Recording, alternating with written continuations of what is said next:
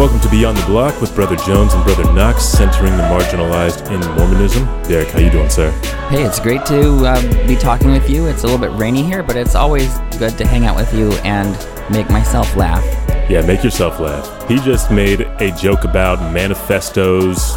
What would you say? Something about manifest? Oh, I'm gonna, yeah. I'm gonna kill the I- I joke. can- I, can fix the the manifesto by mm, taking out two letters and get manfest. See, Derek thought that was hilarious. He was so tickled by that. Derek's red in the face right now. He's so tickled.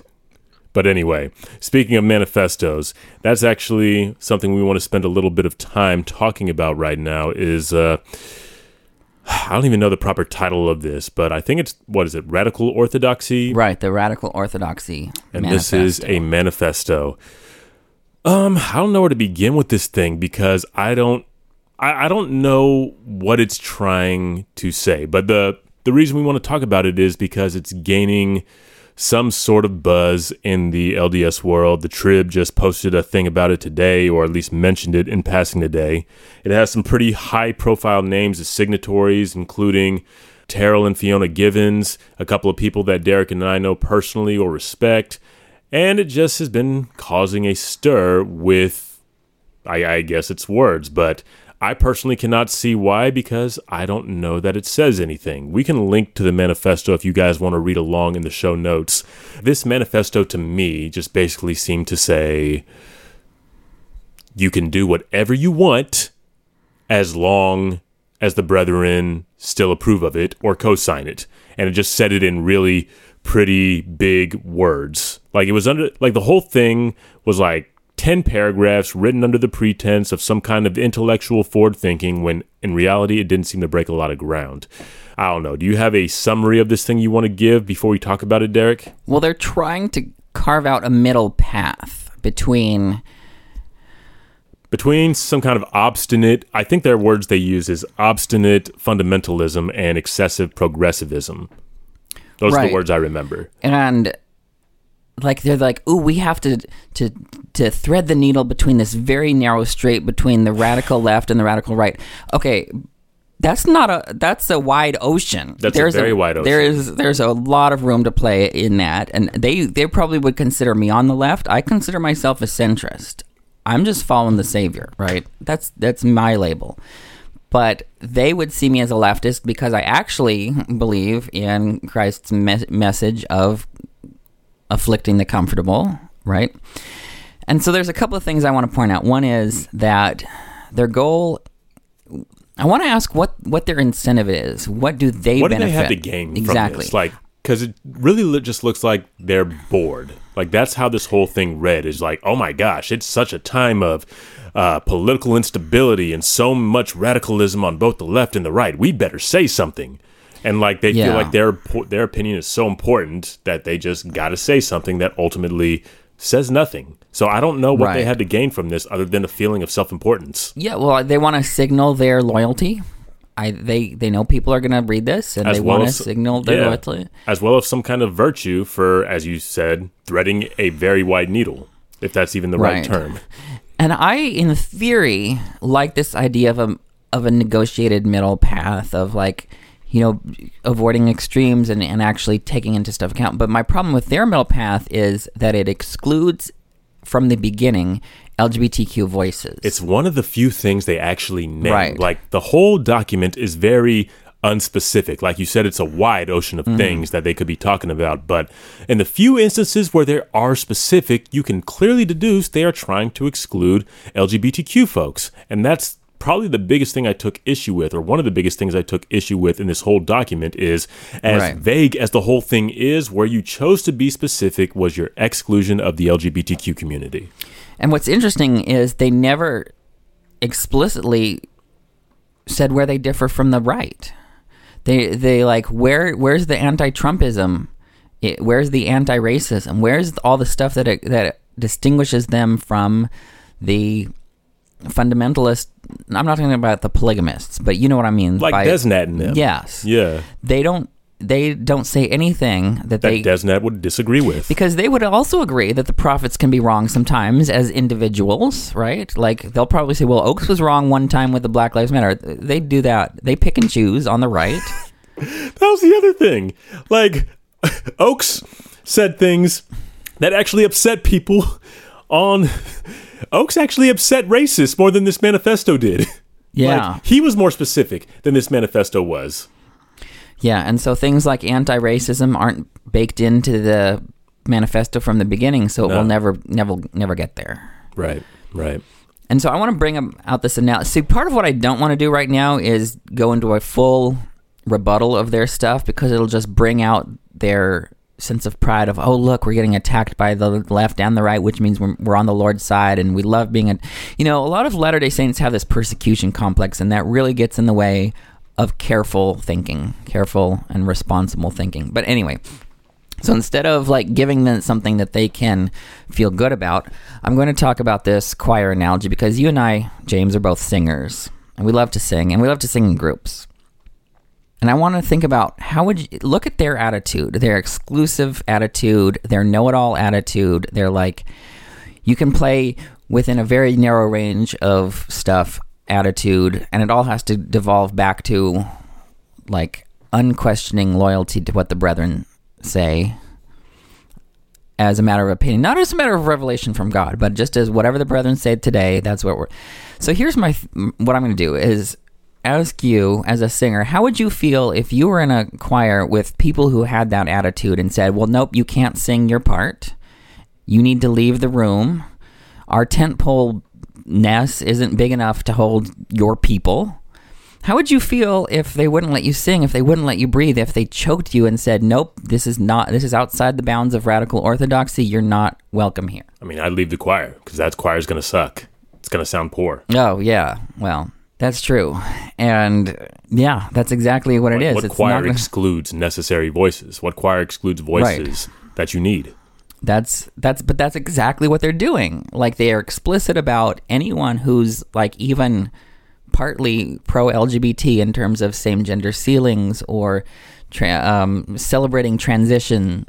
Like all these things, like nope, you're just completely off. That's not even a negotiable for them. And there's they're claiming to be a middle path, and they're pretending to be open minded. But on the one issue, well, on the the LGBT issue is one of the most prominent ones that need attention right now. There are others mm-hmm. as well, of course. It's the highest profile one. But in terms of what's actually controverted in the church today, that's one of our, that's like our biggest thing. If you get our if you say you can't even have the conversation about the biggest or one of the biggest issues of our time, then what's the point in being a group of intellectuals writing a manifesto? But anyway, back to my choir analogy. I'd love to to picture this as a four part chorus where the scriptures are the base, right? Both B A S S and B A S E, right? Because you know I'm all about that bass. That was actually clever. You're allowed to laugh at that. It was a clever joke. So I'm all about that bass. But my point is, okay, so the, the, the bass part is the foundation from which all the harmonies above are are uh, done relative to, right? And then I'm going to have the brethren, the prophets and apostles, be the sopranos because they're the most obvious voice to a casual listener. Like that's the, you know, the the highest and loudest and most prominent voice. Not the not the most important. Not the most important. I mean, sopranos think they're the most important, but but uh, and then there's the tenors and altos in the big in the middle that have all the juicy harmonies that have fill in the rest of the stuff that make the whole harmonic progression gorgeous and it makes it shimmer with beauty. And we were talking a little, little bit about dissonances earlier, and my view is that dissonance doesn't mean sounds bad. It means sounds in tension and, and needs resolution. Mm-hmm. And a and a dissonant interval can can pierce the whole room with a vibrant spark. And that's different than singing an interval out of tune. That's ugly. But dissonance isn't ugly. It is just something that is a tension in need of resolution. So these people here, the manifesto people are saying, nope, we all got to sing soprano with the brethren.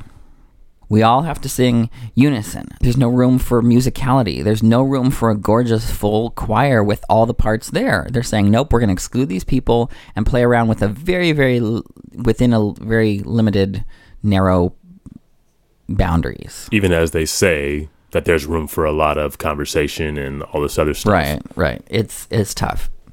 And so another piece of my analogy is one, there's times where in many, especially polyphonic compositions, where each section has a rest. They take turns. Like sometimes there's a rest for the basses and sometimes there's a rest for the sopranos.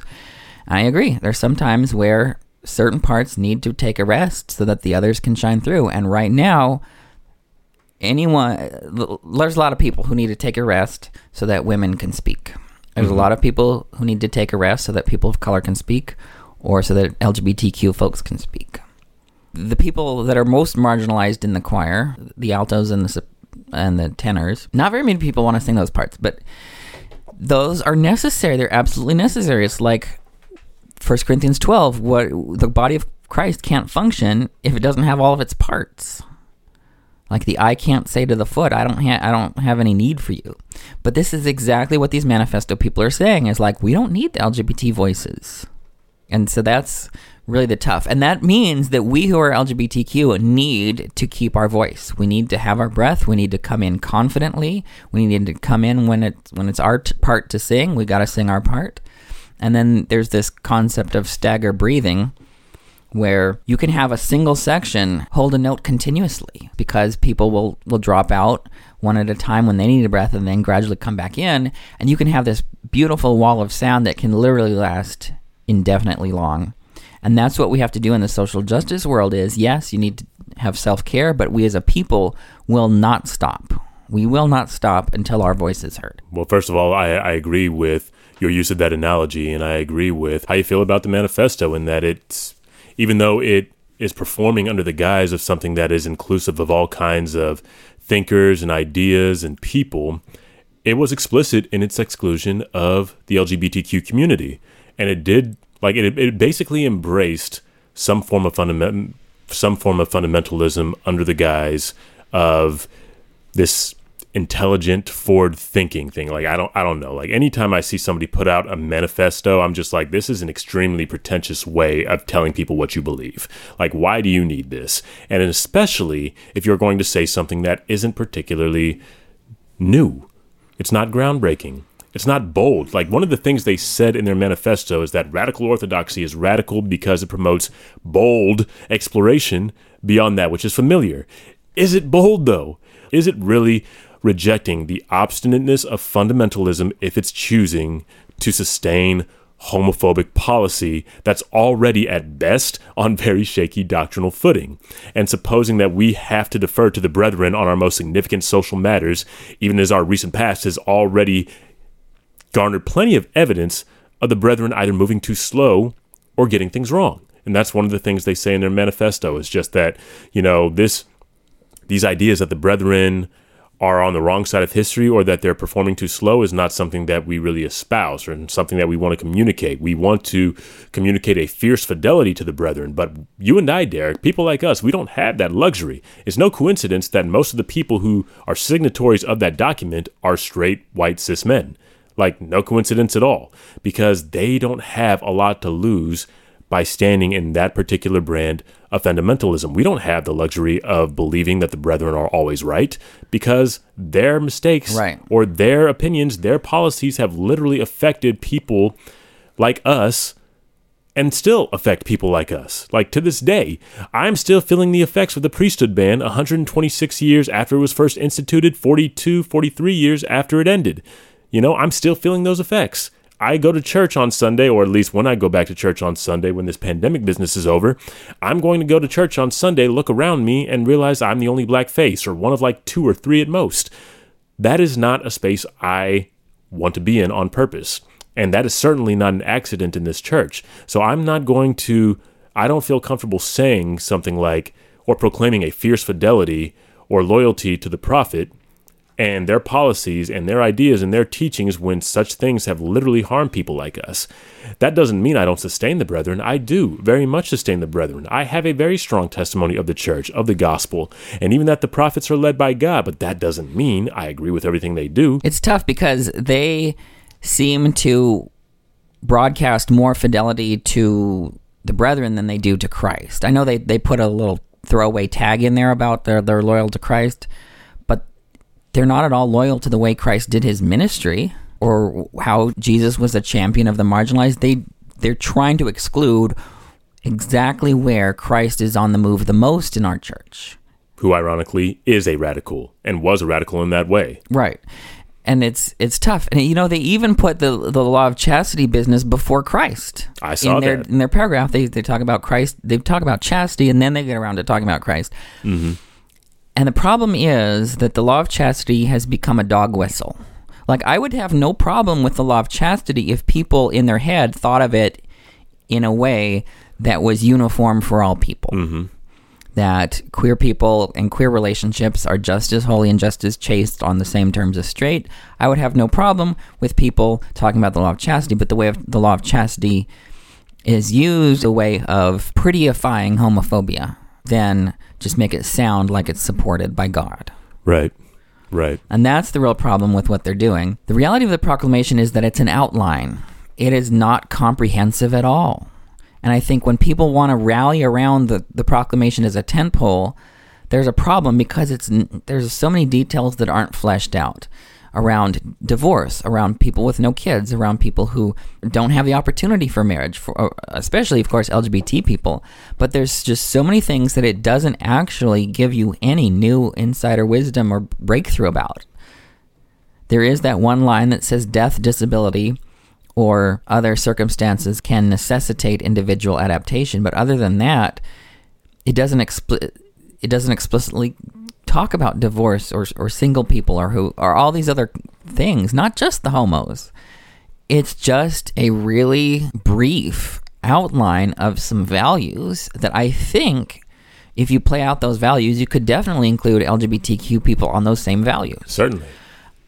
So, like in that same paragraph where they address, or in the paragraph after they talk about, you know, the law of chastity, that dog whistle for their homophobia, in one paragraph they use both the words radical and revolutionary, but with a caveat of being under the tutelage of the mo- modern prophets, which I just I snickered at it. If I'm being That's honest, like Henry Ford saying you can have any color of car you want as long as it's black. I'm not under the impression that a social or spiritual revolution of any kind is going to occur on the watch of straight old white dudes who lead a church that has a deep commitment to white supremacy, homophobia, and patriarchy. Like, I don't think that particular fountain is going to produce good water, to borrow a term from, you know, today's Come Follow Me.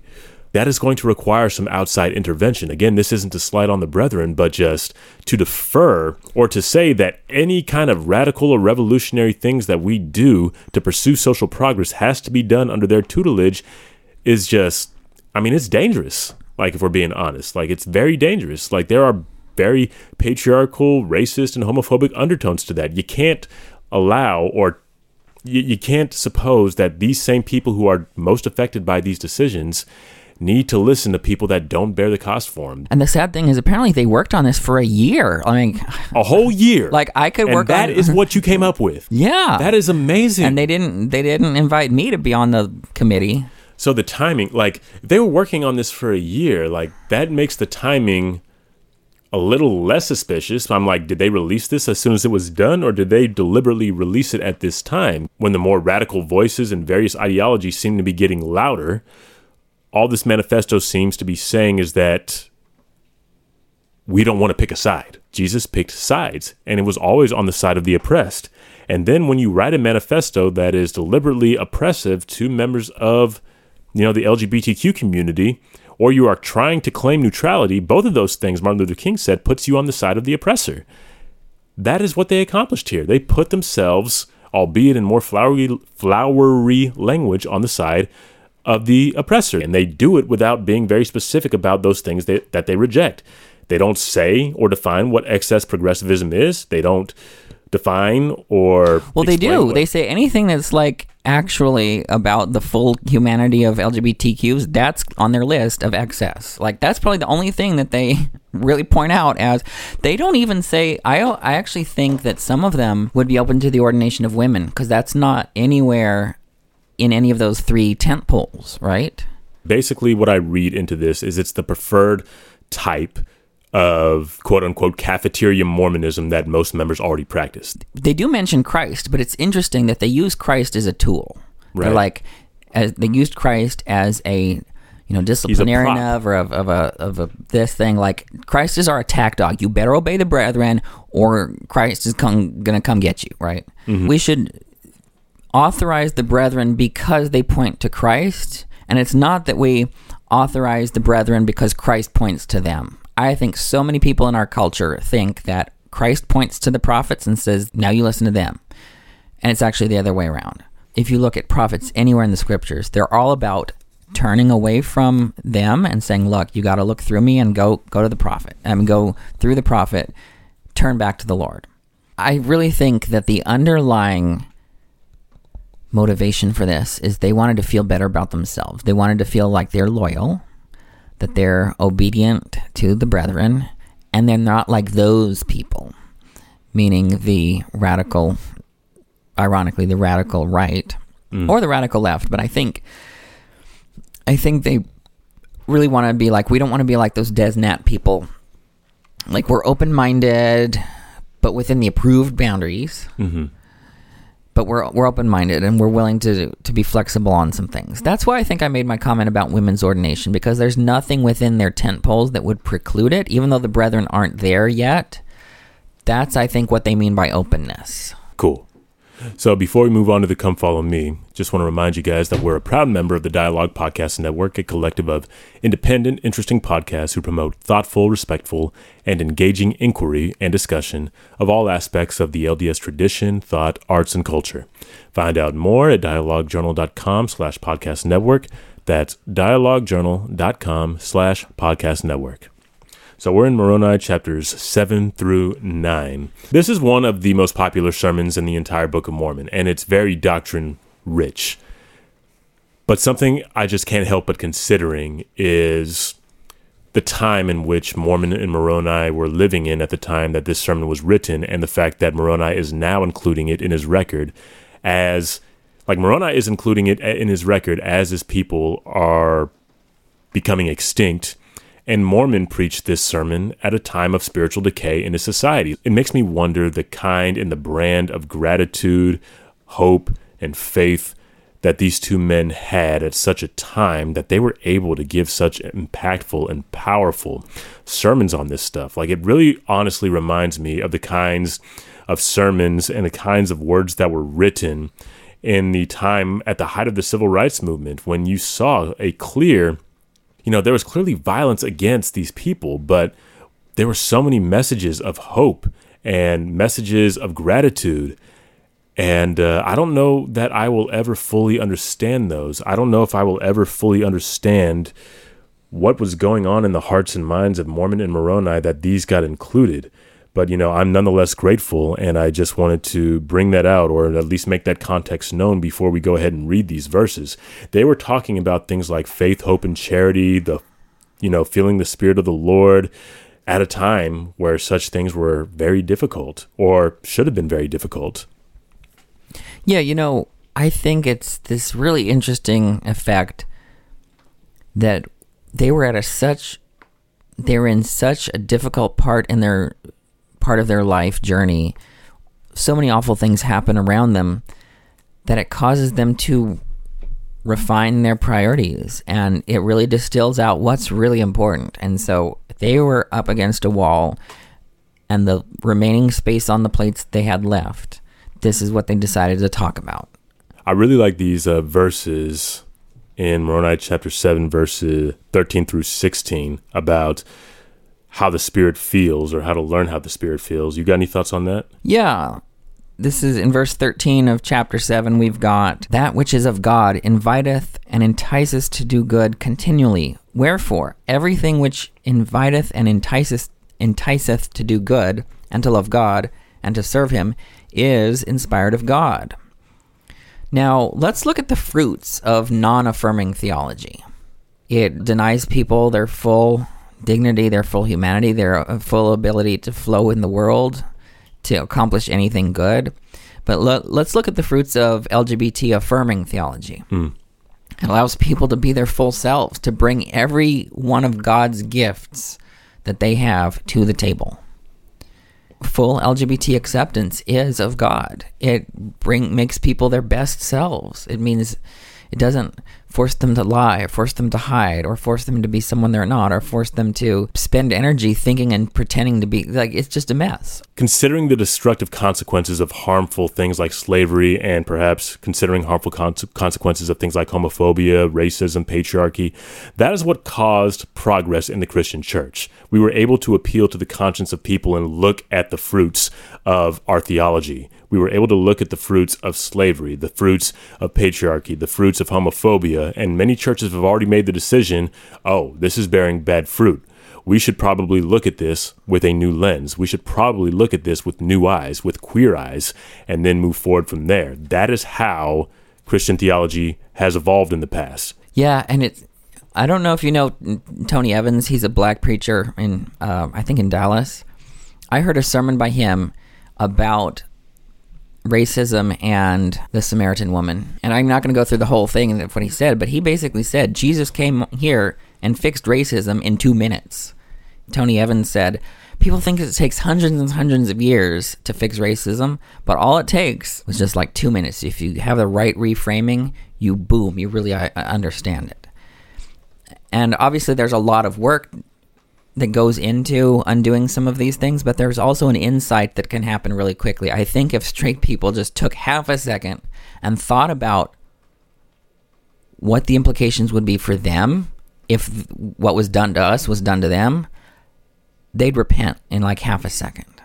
And that's what I'm what what's really sort of problematic about the manifesto is the people on that list, the names that I recognize I wouldn't say any of them are stupid. They're all intellectually capable people. Doesn't mean they're right, doesn't mean they're good, but they're not stupid people. It's not like the LGBT stuff is surprised them out of nowhere. They, they're without excuse. They they have enough of the rationale. But the problem is, so many of them, like Terryl Givens, have made their entire identity and worldview vulnerable to the inclusion of LGBT people. What I mean is he will he's built an entire system that will fall apart if my people have what his people have. Mm. And he did that. He chose to set it up so that that the only way we can win is if he fails in his system, in his system of theology. Turning basic human rights into a zero sum game. And it's not about being smart, and it's also not about how much you know, it's about where your heart is. And I think that's exactly what this is trying to teach us here. It's all about charity. It's all about love. Like let's look at this in verse 7. Uh, verse 8 of chapter 7. For behold, if a man being evil give giveth a gift, he doeth he doeth it grudgingly. Wherefore it is counted unto him the same as if he had retained the gift. Hmm. A lot of people think, oh, if I just check off the box, then I get credit for it. No. You can have all the doctrine right, you can have all the truth right, you can have all the facts right, but if you're not loving, you don't get any credit. Mm-hmm. That's exactly what this is teaching. If you give a gift, but your heart isn't in the right place, it it doesn't it counts as if you have, have kept it back. It's the same thing with doctrine. That's I think what they're doing with this, this manifesto is they they now they did have a throwaway tagline about charity and love, right? But they didn't embody it into the text. No, they did not. Because any like half a second of charity, you would you would switch over to our side mm-hmm. on any of these issues around race, LGBT, women. But anyway, that's what it teaches in 1 Corinthians 13 you could have all prophecy, all knowledge. You could give your body to be sacrificed as, as a martyr. But if you don't have love, agape, charity in the King James Version, if you don't have love, you don't get any credit. It doesn't mm-hmm. do anyone any good. And all of your check boxes will get unchecked. It's very much, uh, I think a lot about this particular theme when it comes to activism. I don't know if you remember this just a couple of months ago, or a few months ago, several months ago, when it was Blackout Tuesday, and a bunch of people who never said anything about Black Lives Mattering blacked out their profile pictures on social media. Mm-hmm. And then many of them I did not hear say anything again, you know, in the months since then. Like not when anything happened with Breonna Taylor, not when anything happened with Elijah McClain, not when anything happened or when things continued to not happen for civil rights in America for black folks. I think a lot about the kind of motivations that people have of doing stuff like that manifesto, of doing things like social media slacktivism, or just any particular brand of what is supposed to be an enlightening and charitable and otherwise uplifting activity for the benefit of other people. You see, there's different kinds of motivations that people have for doing stuff like this. Like some people are operating out of fear of getting punished or out of fear of getting socially ostracized. Some people want to be popular. Some people want to be seen as woke. Some people are doing it out of a sense of duty, maybe, which is, you know, better. And some people are doing it uh, for the right reasons. They're participating out of genuine charity. And those are the people that I trust. It's not these folks who are trying to make themselves feel better. It's not these people that are trying to fit in. I care about people who want the same thing for me that they want for themselves. Uh, yesterday, I had the opportunity to listen to Dr. Willie James Jennings. He's a professor at Yale and a former professor at Duke. He was actually speaking at BYU for this workshop, this faculty workshop I got to crash. And I remember he was talking about a non black professor who was an expert on a particular civil rights leader. And he described the difference between listening to that person talk about that civil rights leader's ideology and listening to a black person talk about that same civil rights leader ideology. There was a noticeable noticeable difference between the non-black professor's commitment to the civil rights leader and the black professor's commitment to what the civil rights leader stood for. Like some people just want to know a bunch of stuff or just want to be experts, you know, to suit their own fancies, but other people are actually passionate about this work that is embodied by the people that they study it's not hard to tell people's true motivations in this context, and it wasn't difficult to derive the motivations of the people who wrote that manifesto. It wasn't charity. It was very much right. something that they did for themselves to make themselves feel better, as you said. That's why I love how. So here in Mormon ends up quoting Paul here. So you've got in chapter 7, verse 45 you've almost got a verbatim quote from the King James Version of Paul's uh, letter to the Corinthians, 1 Corinthians 13. This is the where it says, And charity suffereth long and is kind and envieth not, not puffed up, not easily provoked, all these other things. And I love it where it says that that love bears all things, believes all things, hopes all things, endures all things. I just love that. And that's the whole point of charity never fails. People say, well, Derek, how do you know you're going to win? I'm like, duh charity never faileth. Like I'm on the side mm-hmm. of love and Christ's on that side too. I mean, like there's no way that I can't eventually prevail. Mm-hmm. We're gonna we're gonna have it. We're gonna have real. We're gonna we're gonna get there, right? Mm-hmm. Charity is the pure love of Christ, verse forty-seven. Everything else fails, but love does not. Fail. I don't. I actually don't like the word charity because it has a I don't have a problem with the word charity, but I think a lot of people just think, oh, it means like giving poor people a handout. But it's a much richer and deeper word that just got really narrowed in its scope through usage. And this gets back to this car analogy. A lot of people, especially, I hate to generalize, but straight white men are socialized to. Notice how I said are socialized to. So it's not something like biologically about them, but straight white men are socialized to think all of their thoughts are like impressive babies, right? You know what I mean? You know exactly what I mean, right? I know exactly what you mean. Right. Like this is the whole Trump thing. I hate to say that, but he, he just gets an idea in his tummy and it ends up on Twitter within three seconds without any reflection. And there's this idea that that a lot of straight white men are socialized to think that that their mediocrity is somehow special and like any one of their thoughts is deserves to be heard right right and and i, I want to say very clearly that just because you have a thought doesn't mean it needs to be spoken and just because it's true so many of these these people they'll say something problematic and then someone will will hold them accountable and they'll say but what i said was true and I'm, and my point is well, maybe it is or it isn't. But there's certain things that just because it's true, you don't get to say them. This is why I hate Twitter right here. Just because something is like true. That. And let me give you this is one of my most important teachings that I'm ever going to say today. today. Is I want to I want to completely debunk this idea that just because something is true, you should say it. imagine, and this is a horrible analogy, but imagine that I I have a lot of friends in the ward who have like very young kids, like three or four year old kids, five or six year old kids. Ima- what would happen if, like, we were at some event and a kid ran across one of their kids ran across the street and got ran over by a car, and then this very distraught, very panicky, very like world come apart parent screaming, crying with the kid comes up to me carrying their dead kid and I say and they and they tell me Derek my kid just got run over by a car. What if I say it wasn't my car? Which is a 100% true statement. I'm like it wasn't my car. That is that's that's that's satanic. That's that's awful. Like just because something is true doesn't mean that it's loving or charitable or even humane. Yeah. Maybe you made a point here and there. Maybe what you said here is true, but you missed the point and you don't have a right to say things, even if they're true, to certain people at certain times. And that's where this whole piece of charity comes in, right? If you have the truth, but you don't have charity, you don't have the truth mm-hmm. because Jesus is the way, the truth, and the life.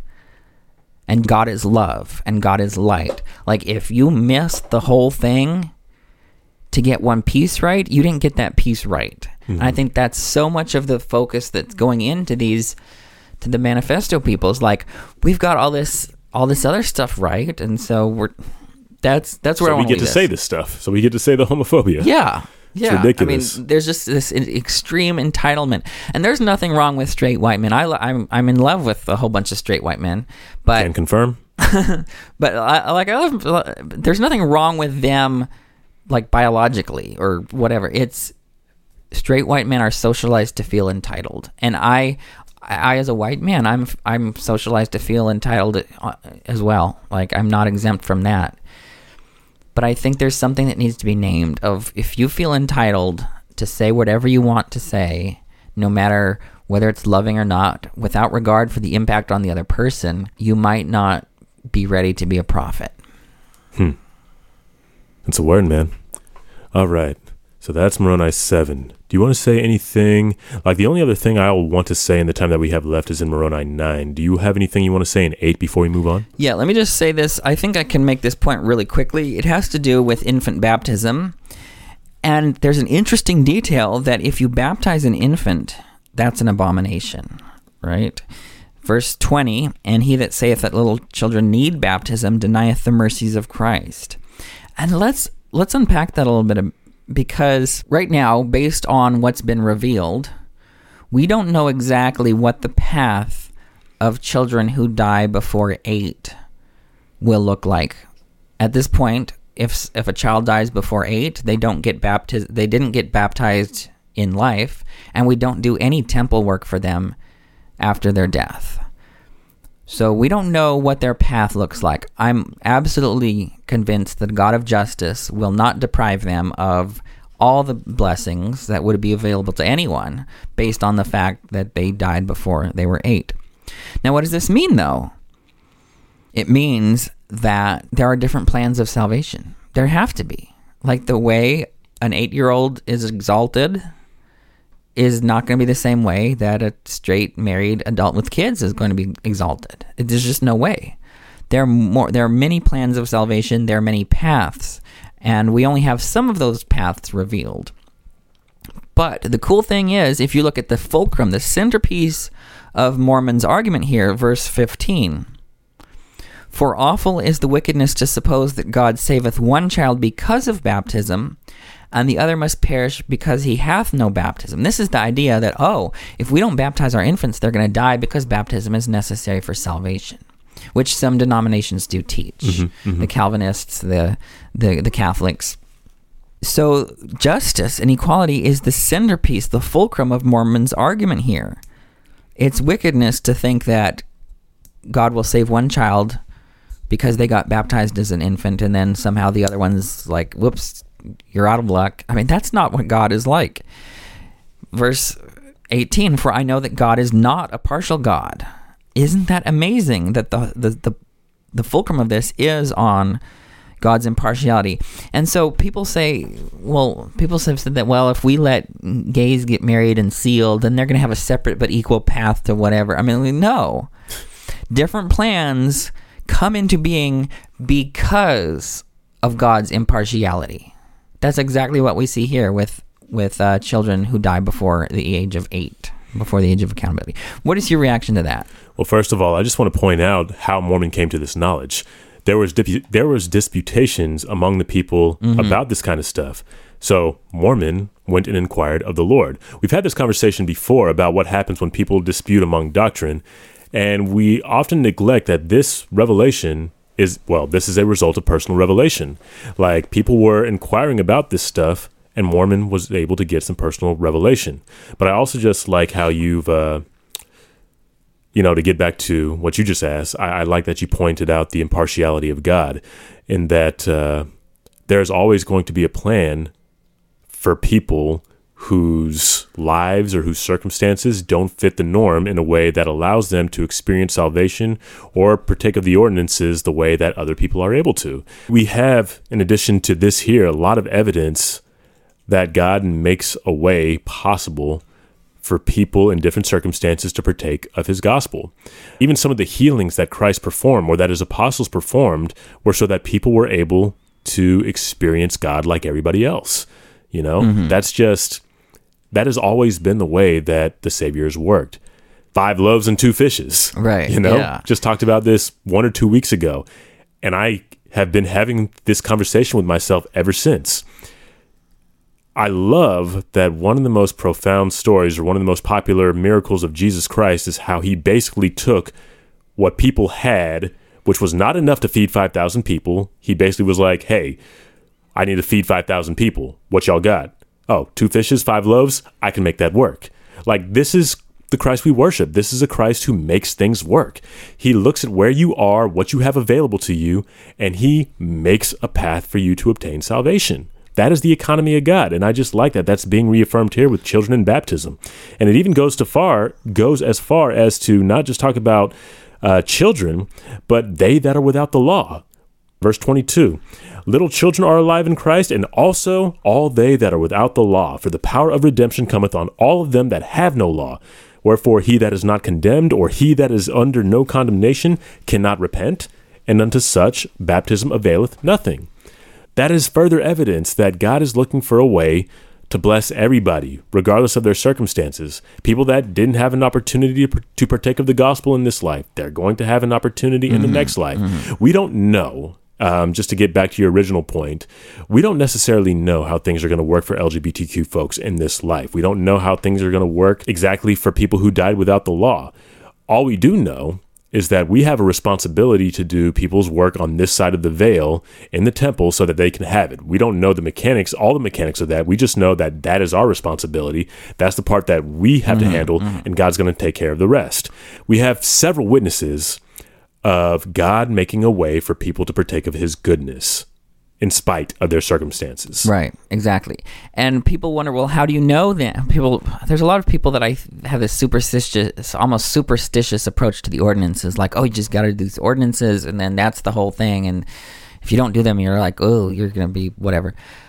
But really, people say, well, like, what if you're not sealed to anyone? Like, what if you don't get married? Like, I don't worry about that because you know that's not what Jesus worried about. And here's the thing: is how do you know that that these the eight the kids who die before eight have are going to have a, a chance.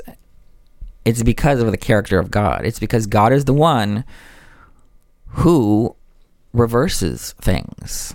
And the last shall be first, and the first shall be last. If there's anyone who's last, it's probably someone who dies without a chance, a, a full chance at life, and a full chance at the ordinances, and a full chance at family. I don't know what that's going to look like. And we do that too often in the church of just like delaying it. Oh, we'll figure it out later. So that's not what I want to sound like. I don't want to sound like oh it doesn't matter we'll figure it out later because we could get revelation if we if we as a people needed to know this and we took it to the Lord and said we've got to have that answer we would have more answers. That's kind of where I want to leave this is just thinking about the character of God and we don't know and that's the other th- I think I've said this already a couple of times the thing with the proclamation is that it doesn't detail it doesn't spell out the exceptions in detail mm-hmm. right? And people want to latch on to this proclamation as it's so it's some magic breakthrough.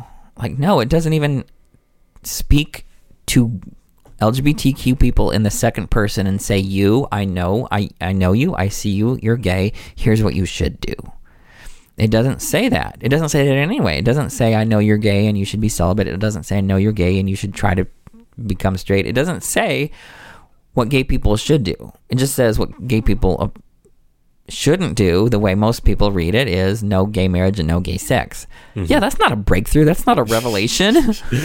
that doesn't help us what we should do. Like that is why I think it's so disingenuous when when people go to the proclamation as their first stop for answers around LGBT. It doesn't even mention LGBT people by Right. name. Right. It doesn't even admit the fact that, yeah, I know there's people who uh, experience gender dysphoria or experience gender fluidity or experience um, falling in love with someone that, quote, they're not supposed to. Like, it doesn't even acknowledge that and then address it.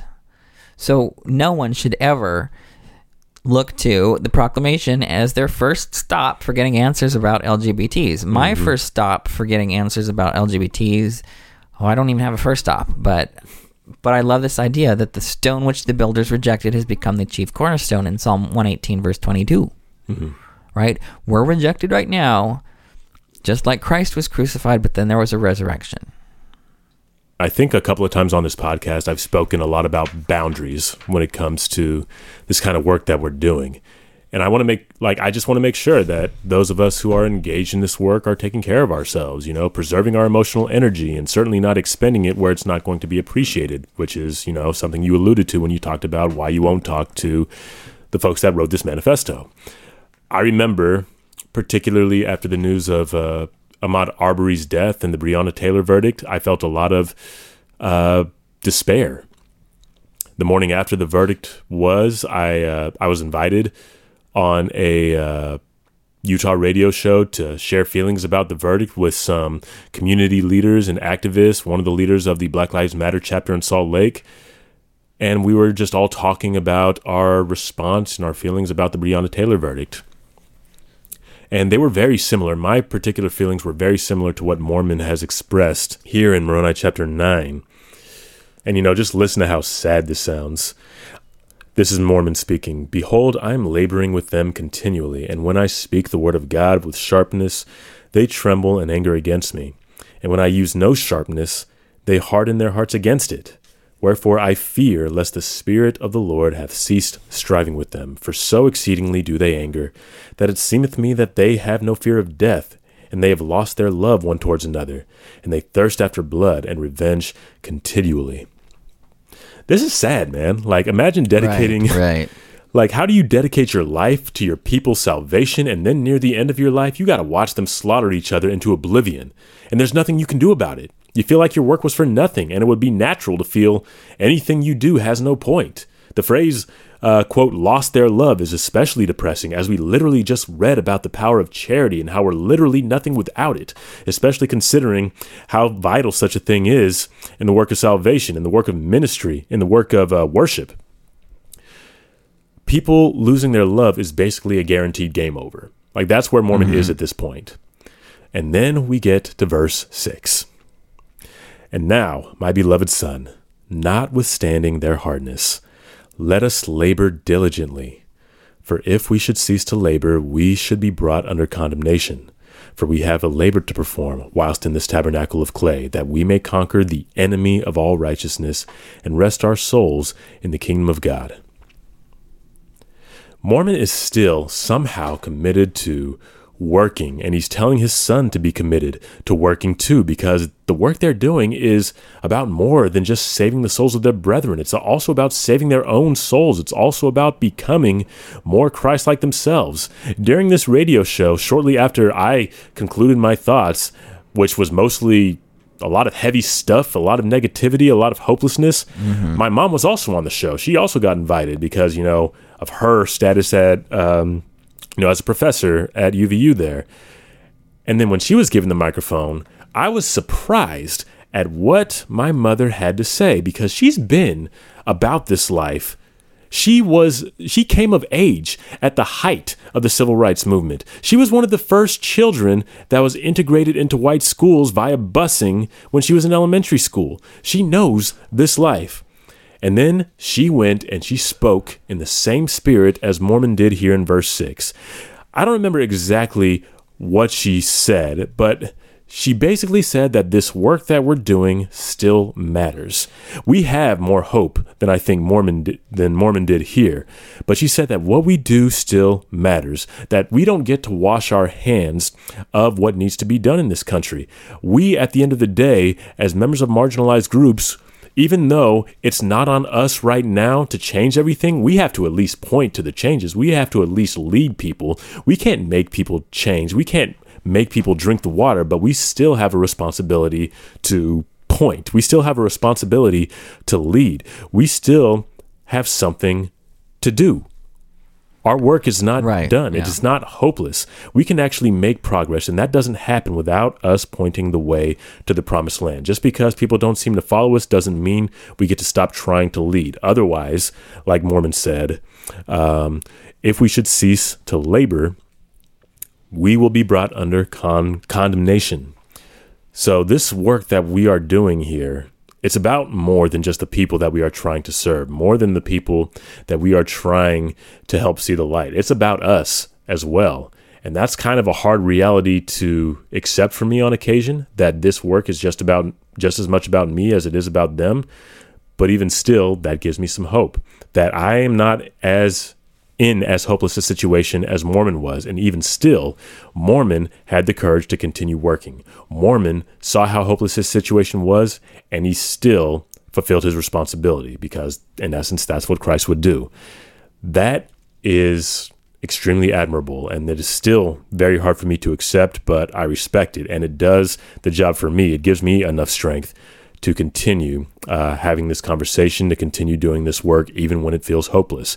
Even when I write pieces about, you know, advocating for racial separatism using the Book of Mormon, Yeah. You I know, still have hope. I'm curious whether love is sort of the secret or the key that underpins the ability to just keep working when it's hard. Right? I think that goes back to the central character of someone who's laboring diligently. And what keeps them going? I think it is love. Love for God and love for neighbor is what's keeping them going till the very end. Hmm. Fair statement. I just want to add and name. I'm not an expert on this at all, but women are named several places in chapter 9. Oh, yeah. And probably the one point in the service of feminism that I might be able to make is is to just name that the women are named basically just to facilitate the telling of the stories of men, right? It- because the whole point of talking about the daughters of the Lamanites who've been violated by the Nephites is to really talk about the wickedness of the Nephites. So I'm I'm curious as to what needs to change in order to have women's stories stand on their own terms. Like what can we do around listening more to women? What can we do to not take space or